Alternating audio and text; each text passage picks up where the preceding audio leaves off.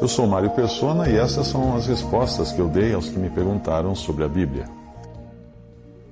Você perguntou o que eu acho de pessoas que usam a Bíblia, usam versículos para atacar outras pessoas, para ferir outras pessoas. Bem, tem um versículo em Êxodo 23, 19 que diz o seguinte: Não cozerás o cabrito no leite, no leite de sua mãe.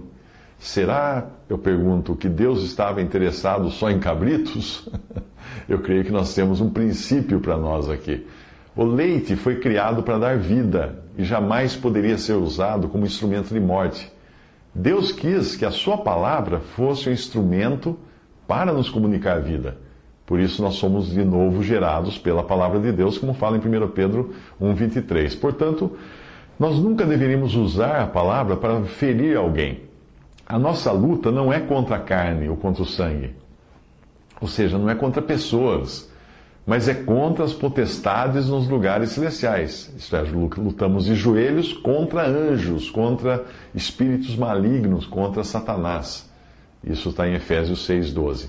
Eu creio que o bom uso da espada, que é a palavra de Deus, é uma das características do cristão que busca a maturidade.